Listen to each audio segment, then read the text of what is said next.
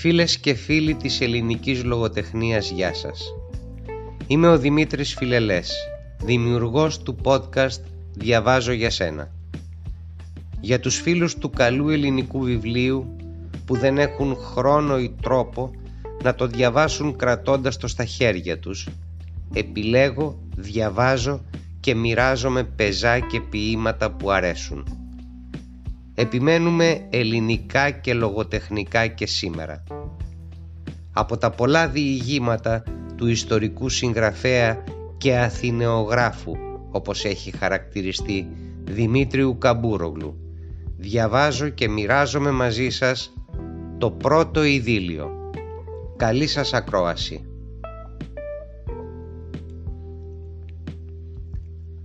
Από το σπίτι του για να πάει στο γυμνάσιο της Πλάκας ένα μόνο δρόμο είχε να αλλάξει. Αυτός όμως προτιμούσε ένα στενό σοκάκι που δεν τον πήγαινε βέβαια συντομότερα, είχε όμως άλλα προτερήματα. Είχε ένα σπιτάκι και το σπιτάκι αυτό ένα παραθυράκι και το παραθυράκι αυτό κάθε πρωί στις 8 παρατέταρτου που περνούσε, δυο μικρές συμμαθήτριες και πολλοί φιλενάδες που διάβαζαν. Είχαν επαναλήψεις. Πότε η μια, πότε η άλλη κρατούσε το τετράδιο και άκουγε την άλλη που έλεγε. Μόλις ο φίλος μου πλησίαζε στο παραθυράκι αυτό, έσκυβε το κεφάλι του κάτω, όλα τα γόρια είναι μπούφι, και κοίταζε τα βήματά του που κάθε τόσο τρίκλιζαν. Την ώρα όμως που έστριβε το στενό, γύριζε το κεφάλι του και έριχνε μια μονάχα βιαστική ματιά στο παραθυράκι.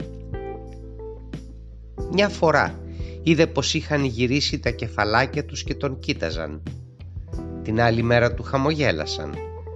Την τρίτη μέρα του κούνησαν το τετράδιο. Έβγαλε και αυτός το καπέλο του τότε και χαιρέτησε από μακριά. Την άλλη μέρα, ύστερα από τα πραξικοπήματα αυτά, άμα τον είδαν από μακριά που φάνηκε στο στενό, τσακίστηκαν να μπουν μέσα. Το πρωί πέρασε δειλά-δειλά, ξύνοντας σχεδόν τον τοίχο. Αυτές όμως ήταν δύο. Έσκυψαν και σαν κάτι να ήθελαν να πούν. Μα τραβούσε η μια την άλλη και ξεκαρδισμένες στα γέλια μπήκαν μέσα. Θύμωσε και έκανε 3 μέρες να περάσει.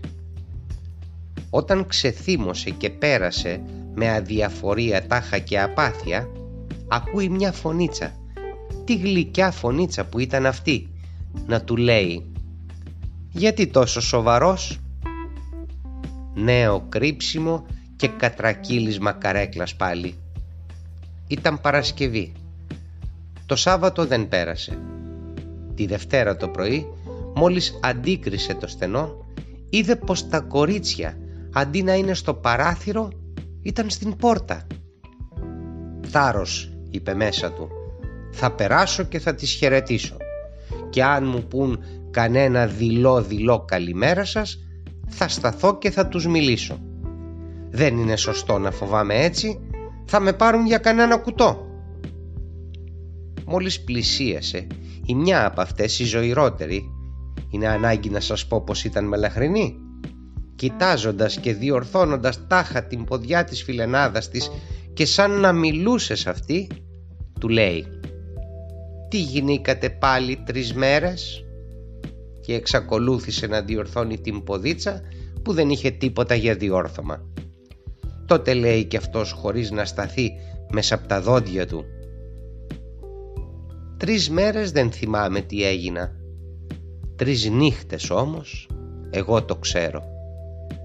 Και εξακολούθησε το δρόμο του χωρίς να δει το αποτέλεσμα της έκρηξης. Ήταν η πρώτη εκ του συστάδιν μάχη του προς το ωραίο φύλλο. Για μια στιγμή το αίμα του είχε συγκεντρωθεί στο κεφάλι του και χτυπούσαν τα μιλίγκια του. Και τόσο τάχασε που δεν υπολόγισε καλά τη στροφή που θα έκανε βιαστικά στο τέλος του δρομάκου και χτύπησε στον τοίχο. Την άλλη μέρα, πως αργούν να ξημερώσουν μερικές μέρες, Μόλις αντίκρισε το ωραίο σπιτάκι, τις είδε πάλι στο παράθυρο. Μόλις πλησίαζε, η μελαχρινή μπήκε μέσα. Ήταν η σειρά της άλλης, φαίνεται. Η άλλη δε, η ξανθιά, έριξε ένα διπλωμένο χαρτάκι και τραβήχτηκε κι αυτή μέσα γλιστερά σαν πετρόψαρο.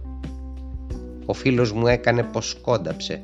Σκόρπισε χάμω τα τετράδια του και μαζεύοντάς τα πήρε και το μυρωδάτο χαρτάκι. Στρίβει στο στενό, κοιτάζει δεξιά, ζερβά, μπρος, πίσω, ψηλά, χαμηλά, ως και χάμω κοίταξε, και άμα βεβαιώθηκε πως δεν τον βλέπει κανείς, άνοιξε το χαρτάκι.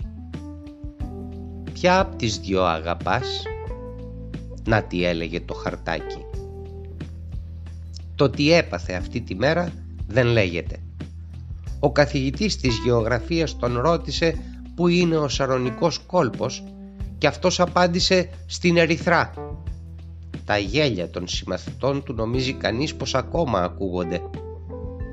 «Κρίμα στον πατέρα σου», περιορίστηκε να πει ο καθηγητής, και ρώτησε έναν άλλο. Αλλά με μια φωνή αποκρίθηκε σχεδόν όλη η τάξη. «Ποια απ' τις δυο λοιπόν?»